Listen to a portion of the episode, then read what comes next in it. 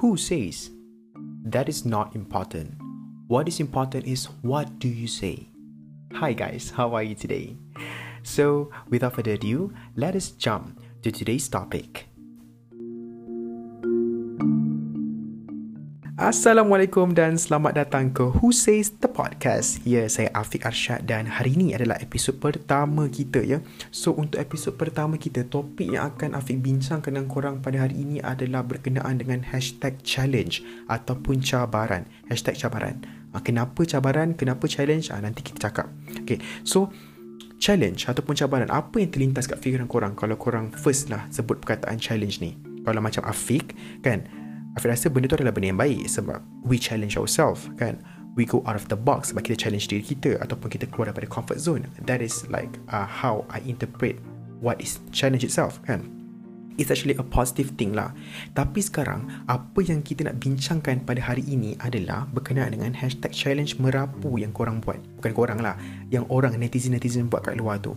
Ah apa hashtag hashtag challenge yang merapu dalam buat tu nanti kita akan sharekan selepas ini Okay guys, antara challenge yang Afiq listkan adalah contohnya adalah serial challenge. Yang kedua adalah skull breaker challenge ataupun tripping jump challenge. And then kita ada choking game challenge. Weh, dengar pun dah takut dan sebab benda-benda challenge-challenge ni semua boleh bawa maut, boleh bawa mati, boleh bawa pada. Weh, tapi orang kat luar sana, netizen-netizen kat luar sana still buat benda ni macam nothing tak apa-apa it's just a challenge kan? Supaya diorang tak tahu challenge-challenge macam ni boleh membawa maut. Contohnya skull breaker challenge ataupun tripping jump challenge. Ni quite famous juga kot dekat Malaysia rasanya sebab ada video Malaysian buat kan sebenarnya challenge atau tripping jump challenge ni adalah challenge yang korang berdiri bertiga kan. Lepas tu bila korang lompat-lompat lepas tu orang kat tengah tu uh, kena sepak kaki dia. Lepas tu dia jatuh macam ke belakang lah. Dia jatuh terbaring. So kepala dia akan tentak. Uh, sebab tu lah kita panggil dia skull breaker challenge. Sebab mungkin kepala dia dia punya kepala pecah. Sebab tu orang panggil skull breaker challenge. Tapi apa yang kita nak bincangkan sekarang ni bukan pasal challenge to itself.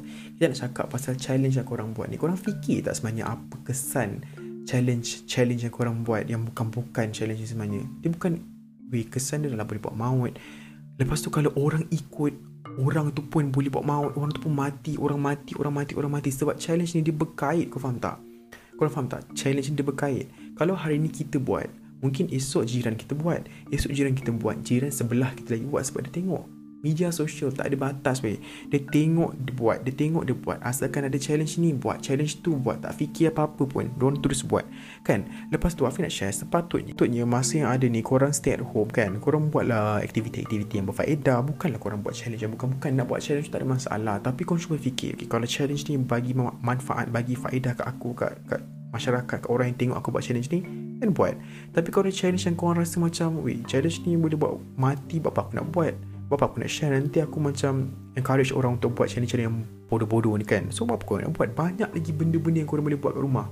Banyak lagi challenge yang korang boleh buat. Ah, challenge kan. Macam-macam challenge korang boleh buat.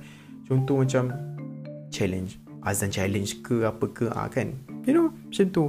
Lepas tu, kenapa korang nak gunakan application-application atau aplikasi-aplikasi TikTok for example, Instagram ni sebagai satu medium untuk korang buat challenge yang untuk buat korang viral je.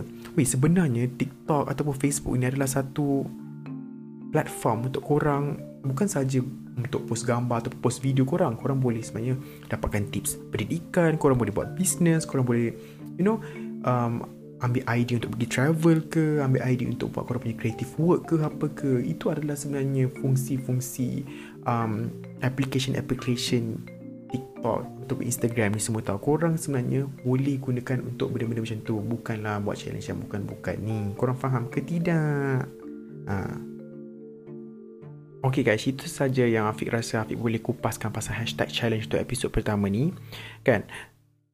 Dan korang pun jangan lupa untuk stay tune dengan Afiq dekat Who Says The Podcast untuk episod-episod akan datang. So korang juga jangan lupa untuk follow Instagram Afiq at Afiq Arshad underscore A-F-I-Q-A-R-S-H-A-D. So kat situ korang bolehlah kasih idea korang nak suruh Afiq cakap pasal apa untuk episod-episod akan datang. Dan juga boleh bagi komen untuk episod pertama kali ini. So guys, Afiq nak cakap ni.